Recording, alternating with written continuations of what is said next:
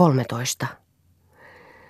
Sadun ja leikin valta kasvaa, mutta kuoleman varjo pitenee pitenemistään. Sillä Mirja ja Runar ovat sangen sairaita molemmat. He huomaavat sen itsekin lopulta, mutta kauhealla sydämen pelolla salaavat he huomionsa toisiltaan. Sillä he eivät tahdo uskoa siihen sittenkään. Viimeiseen asti tahtovat he vaientaa kuoleman enteitten kammottavan kummittelun ympärillään. He eivät tahdo ajatella mitään, ja kuitenkaan eivät he elä enää hetkeäkään tarkastamatta toisiaan yhä kasvavalla, kaamealla jännityksellä – sillä minkä he voivat sille? Heidän välillään tapahtuu kummallisia hirveitä asioita, joka panee heidät ajattelemaan vasten tahtoaankin. Eräänä iltana istuvat Mirtja ja Ruunar kahden sohvalla. Värähtämätön hiljaisuus lepää huoneessa. Ja siinä puolipimeässä ajattelevat he kumpikin omia raskaita ajatuksiaan. Kammottavaa on yksinäisyyden ilta hämärä ihmisen sielussa ja sentään heitä on kaksi. Pelokkaasti ja salaa alkaa Mirtja taas tarkastella Ruunaria. Keitä he olivat oikeastaan? He kaksi. Miksi he istuivat siinä ja miksi he vaikenivat? Vaan miksipä he olisivat puhuneetkaan?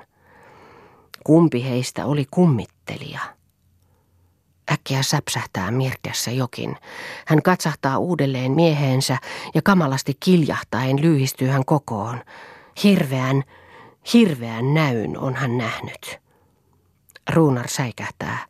Hän nostaa Mirtian syliinsä, mutta Mirtia potkii ja puree ja koko ruumis vavahtelee ja värisee. Ruunar kantaa hänet väkisin vuoteelle. Mikä sinun on? Mikä sinulle tuli? kyselee hän hätääntyneenä.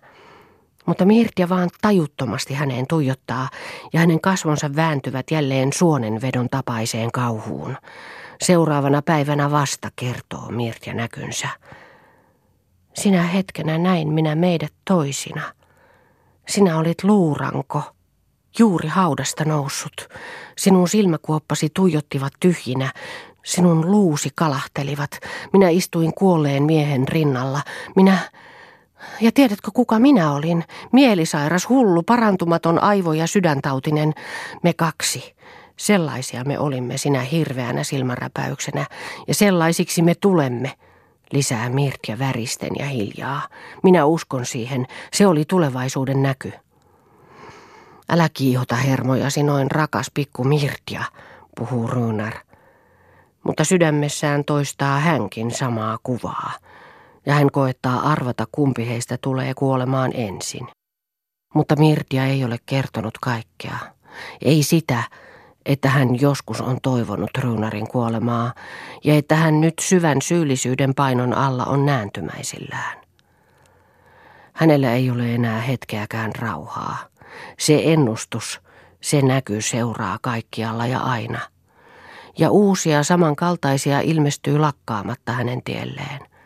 Hän ei uskalla enää jättää silmiään lepäämään mihinkään kohtaan.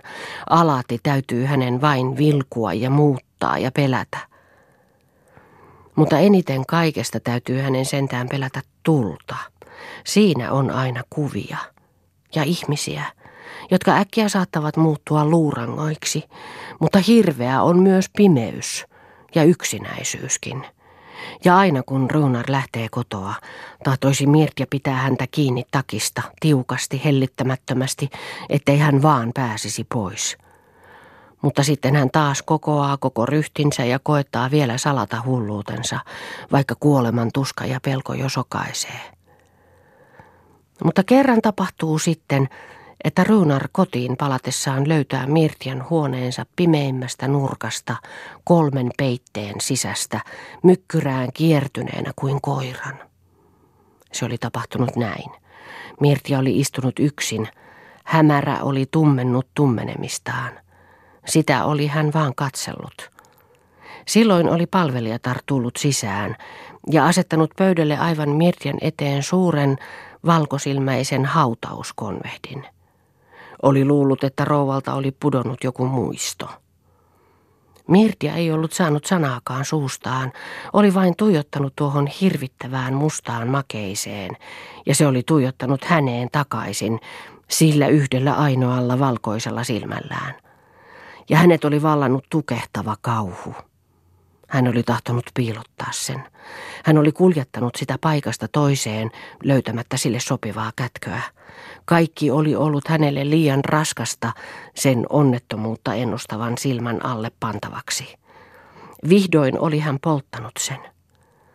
Mutta silloin oli itse tuli katsonut häneen kuin suuri, summaton hautajaiskonvehti, ja silloin oli Mirtia rajattoman kauhunsa takaa ajamana kätkeytynyt nurkkaan, pusertunut aivan kiinni seinään ja kääriytynyt peitteihin.